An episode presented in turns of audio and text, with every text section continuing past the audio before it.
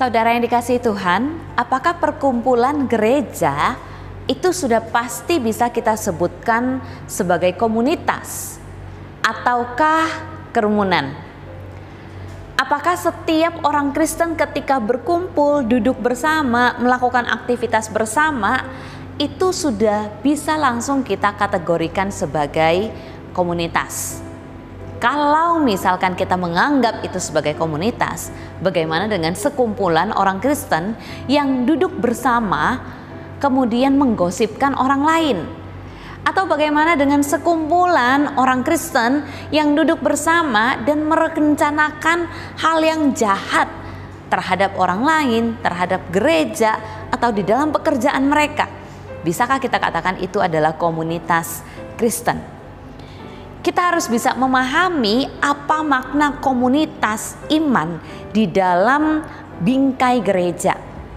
Tuhan memanggil umatnya sebagai komunitas untuk bersama-sama melakukan dan menghidupi visi Tuhan.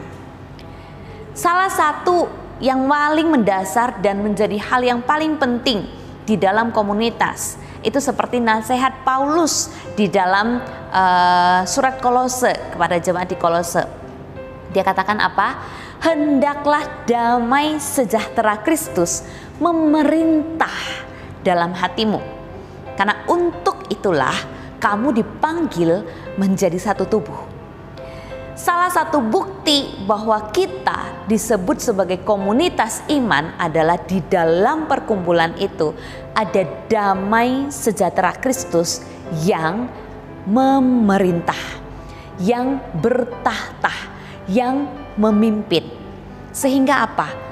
setiap hal yang dilakukan oleh perkumpulan orang Kristen itu adalah hal yang bertujuan untuk menggenapi perintah Tuhan, bertujuan untuk melakukan perintah Tuhan, bertujuan untuk menyatakan kasih Tuhan di tengah-tengah dunia ini.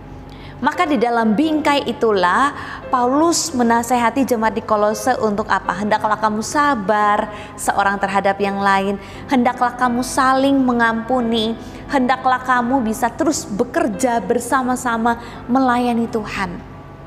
Hendaklah perkataan Kristus dengan segala kekayaannya ada di dalam mulut kita Saudara yang dikasih Tuhan, kalau kita katakan kita komunitas Kristen tetapi tidak ada itu di dalam diri kita.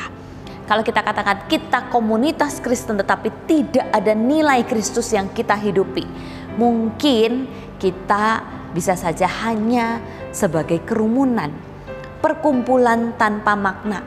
Ada banyak kerumunan di, di dunia ini bisa aja mereka katakan, oh kita ini komunitas, hobi dan lain sebagainya. Banyak orang mengaku sebagai komunitas, tapi kalau kita mengatakan komunitas iman, itu adalah komunitas yang betul-betul sama-sama bertumbuh ke arah Kristus. Bertumbuh ke arah Kristus itu berarti apa? Ketika ada pergumulan mereka bisa berjuang bersama-sama mencari solusi bersama-sama. Ketika ada saudara jatuh, mereka tidak tinggalkan.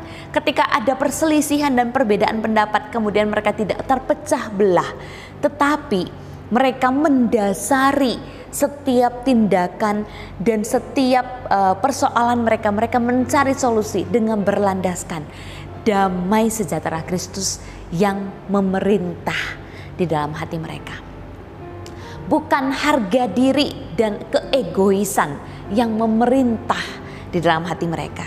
Karena apa?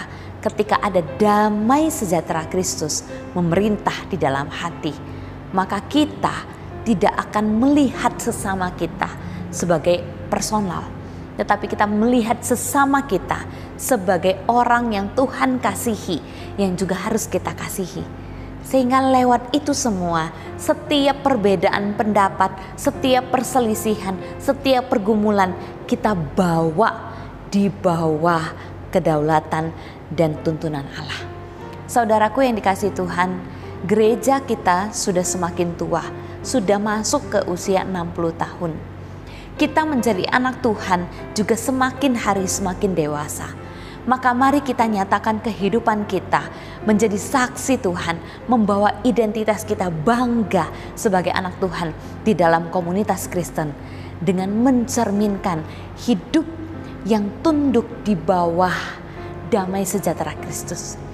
Yang biarkan damai sejahtera Kristus itu memerintah dan menguasai hati kita.